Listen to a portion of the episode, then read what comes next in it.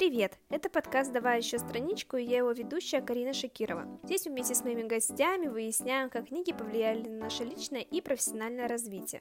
Я работаю пиарщиком-маркетологом, поэтому ежедневно сталкиваюсь с людьми из очень разных сфер. Но часто нас объединяет одно – это то, что разные книги стали для нас путеводной звездой на разных этапах жизни. Поэтому я решила выяснить, как книги влияют на нашу жизнь и почему вообще человеку в 21 веке важно читать. Всем привет! Сегодняшний выпуск подкаста «Давай еще страничку» будет максимально наполнен книгами и книжной атмосферой, а все потому, что в гостях у меня книжная блогерка Сандра Квенцер. Сандра, привет! Привет, привет, спасибо большое, что позвала. Новый для меня формат. Немножко нервничаю, но это, это интересно. Давай сначала ты немножечко расскажешь о себе, чем ты вообще занимаешься, кем работаешь и ну, начнем с того, что последние несколько месяцев я не работаю, да, но на самом деле по образованию я экономистка, работаю бухгалтером, я не знаю, как вообще меня занесло в книжную сферу, но, к счастью, это произошло. А, моя работа вообще никак не связана с книгами, даже с общением с людьми особо. Возможно, поэтому появилась в моей жизни такая отдушина, нужно куда-то уходить, искать новых людей. И сейчас я заканчиваю университет экономический. Собственно, несколько лет работала в сфере бухгалтерии. Ничего интересного, ничего связанного с книгами. Меня туда занесло совершенной случайности. А как ты тогда вообще попала в эту книжную сферу, потому что она совсем никак не связана с твоей основной работой, с университетом? Могу рассказать немножечко про свой опыт. Я свой проект начала делать в прошлом году, ему уже чуть больше года, потому что он стартовал в середине января. И я на тебя подписана уже не первый месяц, потому что как раз-таки я начала в то время смотреть, какие есть книжные блогеры, на тебя подписалась, мне достаточно понравилось, что ты делаешь, и сейчас у тебя большое комьюнити, больше пяти тысяч подписчиков, если я правильно помню. А, расскажи, как тебе удалось создать такое большое сообщество, и вообще, что для тебя значит э, книжная сфера и книжный блогинг? На самом деле, о книжном сообществе что люди так э, увлекаются книгами, о них пишут, получают книги от издательств, большие блогеры. Я узнала только в том году, и для меня это было таким открытием. То есть я сидела, и мне в ленте Инстаграма, когда он еще был разрешен, э, начали вылезать фотографии книг. Я думаю, откуда, почему, что. Я просто сидела в своем каком-то мирке и читала книги. А тут это все, ого, в интернете много людей пишут в 22 года только узнала об этом. И я начала смотреть, просматривать, и подумала, вау, может быть, мне тоже начать вести блог в Инстаграме. И наступил март 22 года, и крупные книжные блогеры начали выходить в Телеграм. А Телеграм на тот момент э, был моей любимой площадочкой, потому что я сидела там э, в разных каналах, в основном новостных, там, где мемы и прочее и общение все мое было в Телеграме. И я подумала, блин, у тех блогеров пока что очень мало подписчиков в Телеграме, надо мне тоже сейчас как-то вот туда затесаться и начать что-то делать там. Собственно, так и началось все в марте. Я не думала, что у меня что-то получится там, я вообще не представляла, что будет происходить но вместе с а, многими блогерами, которых э, я читала в Инстаграме, я начала просто говорить о себе, рассказывать о книгах. Люди начали приходить, и это было так здорово, на самом деле, столько мотивации появлялось. Еще когда сидишь и видишь, что у тебя подписчиков в Телеграме больше, твоего любимого блогера, которого там в Инстаграме 100 тысяч. И ты такой думаешь, ого, ничего себе, молодец. И э, на самом деле еще плюсом было то, что в самом начале я наткнулась совершенно случайно на э, книжный клуб, который организовала одна из девочек в Телеграме. И там я нашла очень много поддержки от людей, потому что там э, девочки тоже начали вести блоги, и мы друг друга поддерживали, помогали, э, и там и репостами, и просто по мелочи морально. И до сих пор с этими людьми прекрасно общаюсь, и мне все очень нравится. Нашла там подруг книжных наконец-то. И сейчас эта сфера стала более комфортная для меня, чем в самом начале было. Как ты вообще считаешь, насколько сфера книжного блогерства это действительно вообще такая актуальная штука? Потому что э, если, вот ты сама сказала, что когда в начале того года, ну, сами знаем, что случилось с Инстаграмом, его запретили, ну, то есть, э, по сути, аудитория начала уходить на разные площадки, и появилось очень много блогов в Телеграме. Их действительно сейчас э, достаточно много. Я подписана, я не знаю, насколько, но это больше десятков э, штук есть какие-то интересные, есть не очень интересные, и вот а, как э, книжным блогерам выделяться, что ли, на фоне остальных? То есть, вот, например, как ты считаешь, какие есть фишечки у тебя, что аудитория к тебе приходит э, достаточно... То есть она продолжает приходить, не то, что ты остановилась на каком-то определенной, какой-то определенной цифре, а продолжаешь расти, просто я это вижу, и я вижу, как у тебя достаточно активно аудитория реагирует на твои публикации. Вот что бы ты могла бы посоветовать книжным блогерам, и вообще, как ты считаешь, насколько эта сфера действительно актуальна, интересна, полезна обществу? Я искренне надеюсь, что сфера книг и литературы будет актуальна всегда в нашем обществе, потому что это культура и прочее. А сейчас это очень хороший бизнес, к тому же. Мой книжный блог, я не знаю, честно скажу. Не знаю почему, как, э, но многие говорили, что я просто пишу открыто, просто им нравится, что у меня там уютно почему-то именно это слово подбирают, когда говорят о тексте, но как есть. Давай тогда про, поговорим про тексты, э, отойдем немножечко от ранее заданного вопроса. Вот ты сказала, что говорят, что они уютные. Мне кажется, что, не знаешь, у тебя такие достаточно открытые, человечные, что ли, потому что шаблонного такой подачи нет, и при этом э, супер оценочности. Ну, что если, например, мне не понравилось, э, не читайте вообще никто. Э, вот, и ты сказала, что у тебя образование, которое совсем никак не связано, допустим, ну, с теми же самыми текстами. Вот я, например, маркетолог э, и пиарщик, и вот э, у меня все равно текст это как бы один из моих таких ключевых э, моментов в плане работы, поэтому мне и достаточно легко вести телеграм-канал. В плане текстов ты просто, не знаю, ты проходила какие-то курсы или просто у тебя всегда хорошо получалось писать, и поэтому ты сейчас это просто э, делаешь на такую, на большую аудиторию? На самом деле, меня одновременно очень сильно любила и ненавидела учительница по литературе, потому что я писала огромные сочинения, если нужно было написать 300 слов, я писала 600 и больше. Я всегда участвовала в различных чтениях, я делала доклады, рефераты. Это все со школы, это все с э, любовью к литературе с детства связано.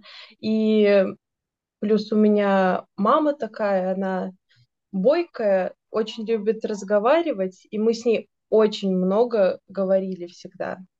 И так уж получилось, что вся семья у меня любит читать, и мне подсовывали, скажем так, нужные произведения в какой-то момент. Это и классика, и что-то из современного, и мы все это всегда обсуждали. И писать э, об этом, это, наверное, самое простое, что можно делать для меня сейчас. Не считая, конечно, когда издательство, например, дает время определенное, то есть дедлайн выставляет для рецензии, а ты не успеваешь ничего просто. У тебя там три книги, четыре прочитанных, и ты не успеваешь ни написать об этом, ни сделать фотографии. Если ты начнешь это все выкладывать, это будет выглядеть максимально нелепо, и ты просто пишешь постоянно издательство, мой, извините, там я отодвигаю на один-два дня, потому что я не успеваю написать вашу рецензию. Кстати, это тоже большая проблема, написать рецензию на книгу без э, таких вот оценочных суждений, что обязательно читайте, обязательно не читайте. Невозможно сказать. И сотрудничество с издательствами на самом деле научило меня тому, чтобы не говорить такие вещи они не любят негативные отзывы. Но если книга объективно не очень, об этом надо как-то сообщить аудитории все-таки. И тогда ты просто пишешь, эта книга может понравиться вот таким людям. Или ссылаешься на похожие произведения.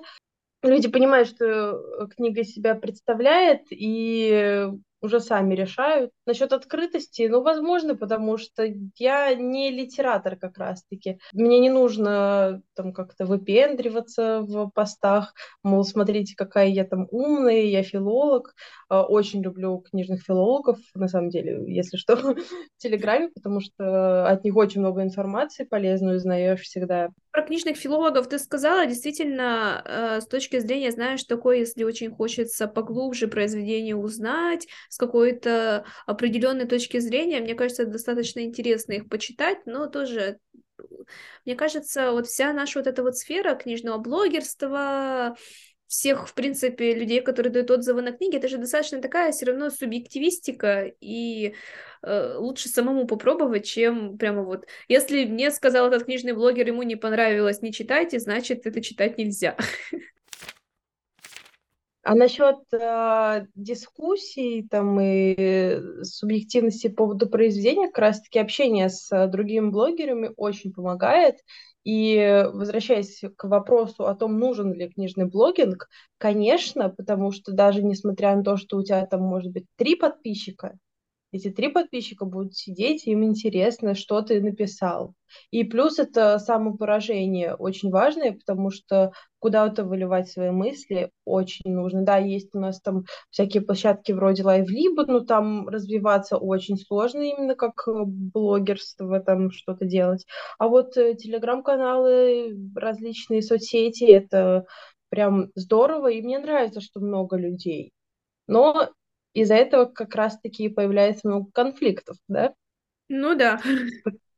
Такая вот подводочка как будто бы к чему-то, но нет. Я всем своим клиентам э, говорю, когда мы расширяем аудиторию, ну, то есть там с различными маркетинговыми инструментами, я говорю о том, что чем больше у нас становится охваты, чем больше становится аудитория, чем больше нас знают, вам надо быть готовым к тому, что будет негатив. Некоторые очень к этому не готовы и начинают пугаться, переживать о том, что где-то, значит, здесь не так сказали, здесь какой-то негативный комментарий, э, не знаю, в директ что-то написали неприятное, и как бы чем становится твой блог, не знаю, аккаунт, твой бренд э, более значимый для аудитории, аудитории и более широкий, тем больше надо быть готовым к как раз-таки к негативу. Вот э, как ты вообще с этим работаешь? Потому что иногда бывают действительно очень такие жаркие дискуссии, и иногда на ровном месте, причем ну, ни с того, ни с сего. Как вот ты с этим работаешь? У меня на странице и на других аккаунтах я видела очень много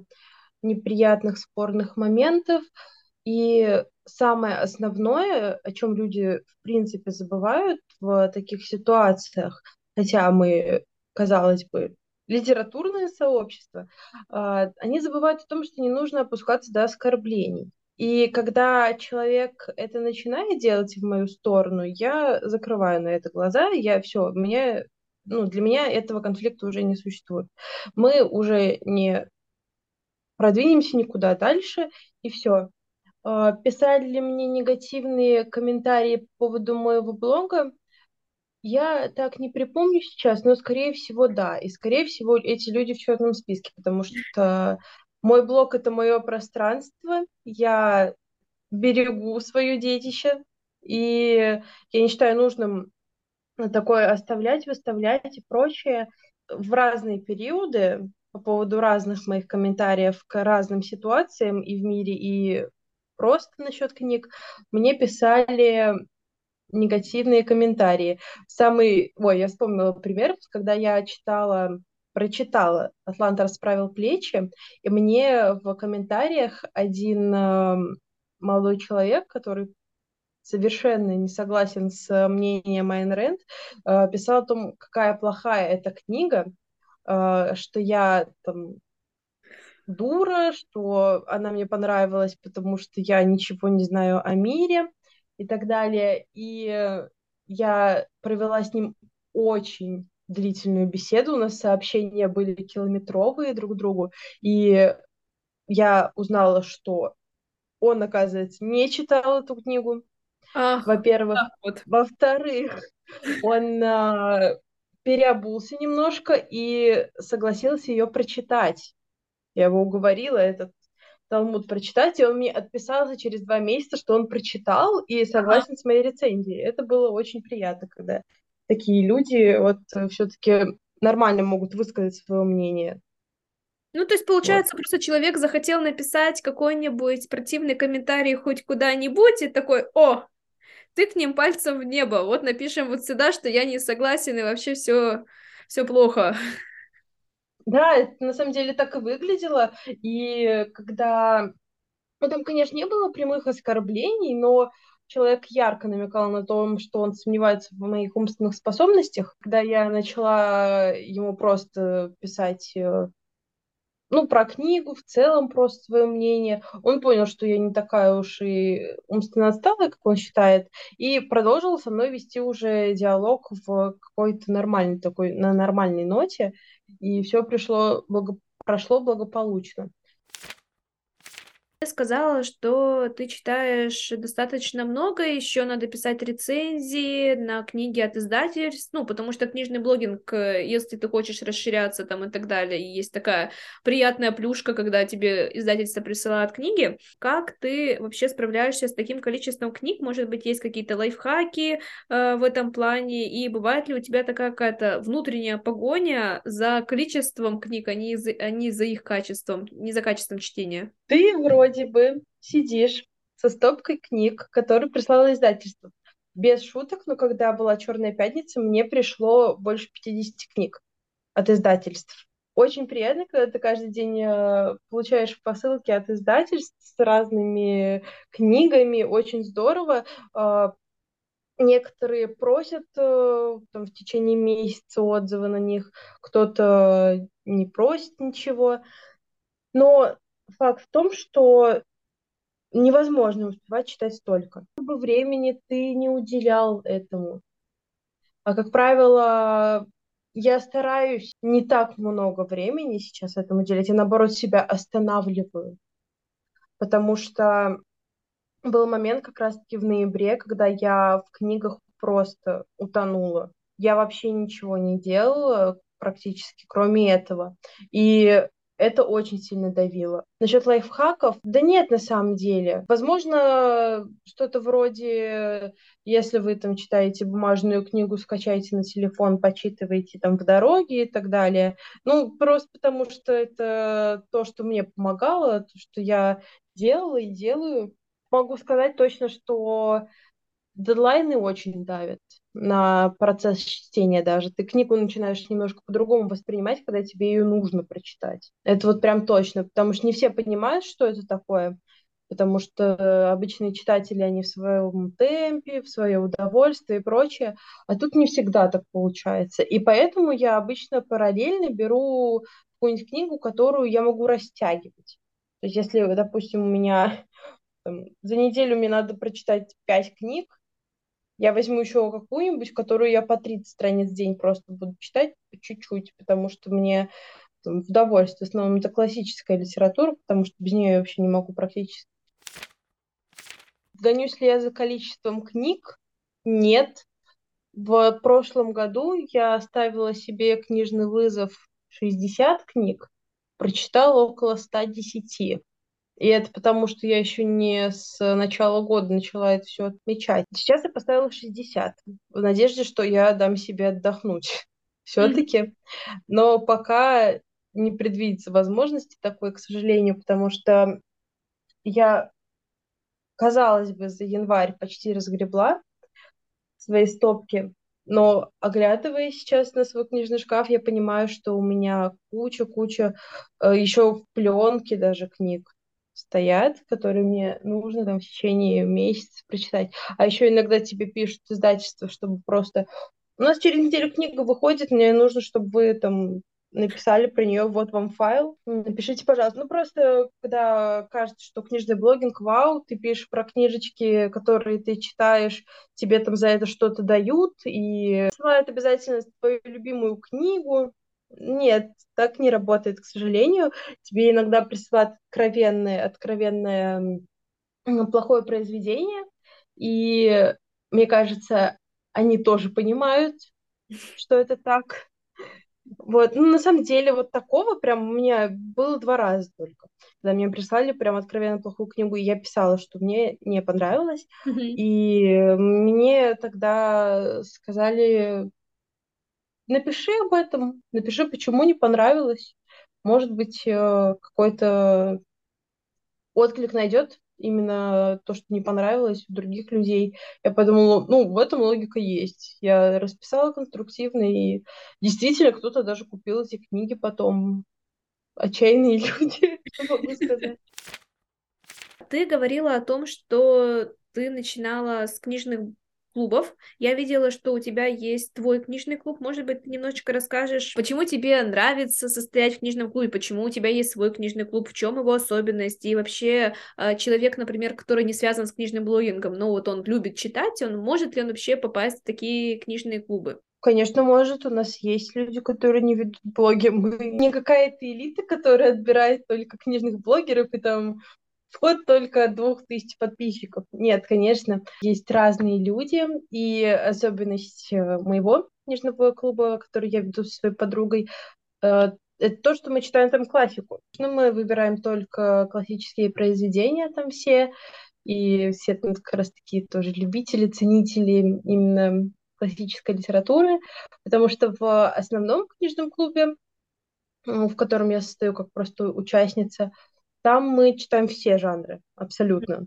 Мы в вопросе выбираем сначала жанр, потом каждый предлагает по книге, потом проходит опрос по этой книге. Там же нет, там только классическая литература, там еще были споры насчет того, что считается классической литературой. Это очень, очень помогает э, взглянуть на разные мнения, очень помогает э, в общении с людьми, и у нас не было никогда ругани. У нас не было никогда никаких э, таких жарких споров, чтобы прям с пеной у рта никто не ссорился никогда из-за мнения книги, потому что все понимают, что какая-то книга может понравиться, какая-то нет, и одна и та же книга, я потом смотрела, появлялась и в списках худших, и в списках лучших у участников. А, например? А, например, э, «Алая буква», которая у нас ровно пополам кто-то полюбил, а кто-то плевался. Сразу видно даже во время обсуждения, какому жанру кто отдает предпочтение. Это так здорово, так интересно. Ты сидишь просто там пять часов в этом зуме и общаешься на тему книги, которую ты только что прочитала. Я ну, если бы там в сутках было бы огромное количество часов, и мы были бессмертными, я бы так каждую книгу обсуждала, вот честное слово. Сейчас мы приступим к лицу. Я буду задавать тебе вопросы, ты можешь отвечать на них э, не особо коротко, как ты чувствуешь, как ты думаешь. Книга из недавнего прочитанного, которая тебя впечатлила. Завтра, завтра, завтра. Книга от издательства Миф мне очень сильно понравилась. Она про создание компьютерных игр. Я не люблю компьютерные игры, каюсь, но эта книга прям впечатлила меня и заставила немножко по-другому на этот мир посмотреть. Там, по-моему, 80-е, 90-е в основном описываются, и э, путь взросления всех персонажей, как они создали игровую компанию. Это очень интересно было, это очень впечатлило. И э, вот сейчас я дочитываю «Скорбь сатаны», э, Марии Карели. Мне очень понравилась эта книга, нравится в процессе еще, и вот тоже я впечатлена. Поэзия или проза? Задайте мне этот вопрос пять лет назад, скажу поэзия, сейчас больше в прозу. Я сама э, писала, участвовала в поэтических вечерах, и это было очень давно и очень здорово. Вот. Я очень люблю поэзию. Читаю, слушаю, слежу за некоторыми поэтами сейчас современными. И восхищаюсь, но все-таки проза. Печатные, электронные или аудиокниги? Все. все читаю, все слушаю. У меня, как правило, есть э, бумажная книга, которую я сейчас читаю, книга в телефоне или на планшете, и аудиокнигу, под которую я либо посуду мою, либо иду куда-то. Так что, ну, больше бумажные, конечно, это и эстетика, и это и приятно, и на самом деле глаза не так устают, э, чем там чтение с телефона или планшета. Так что если вот прям надо что-то одно выбрать, то бумажное. А так все. Сандра, спасибо, что пришла на подкаст. Я получила огромное удовольствие и надеюсь, что тебе тоже очень понравилось. Да, мне очень было интересно, на самом деле, поговорить об этом. Не каждый день удается высказаться где-то. Э, спасибо большое, что позвала. Было очень здорово. Я надеюсь, что слушателям понравится. Всем пока. Всем пока.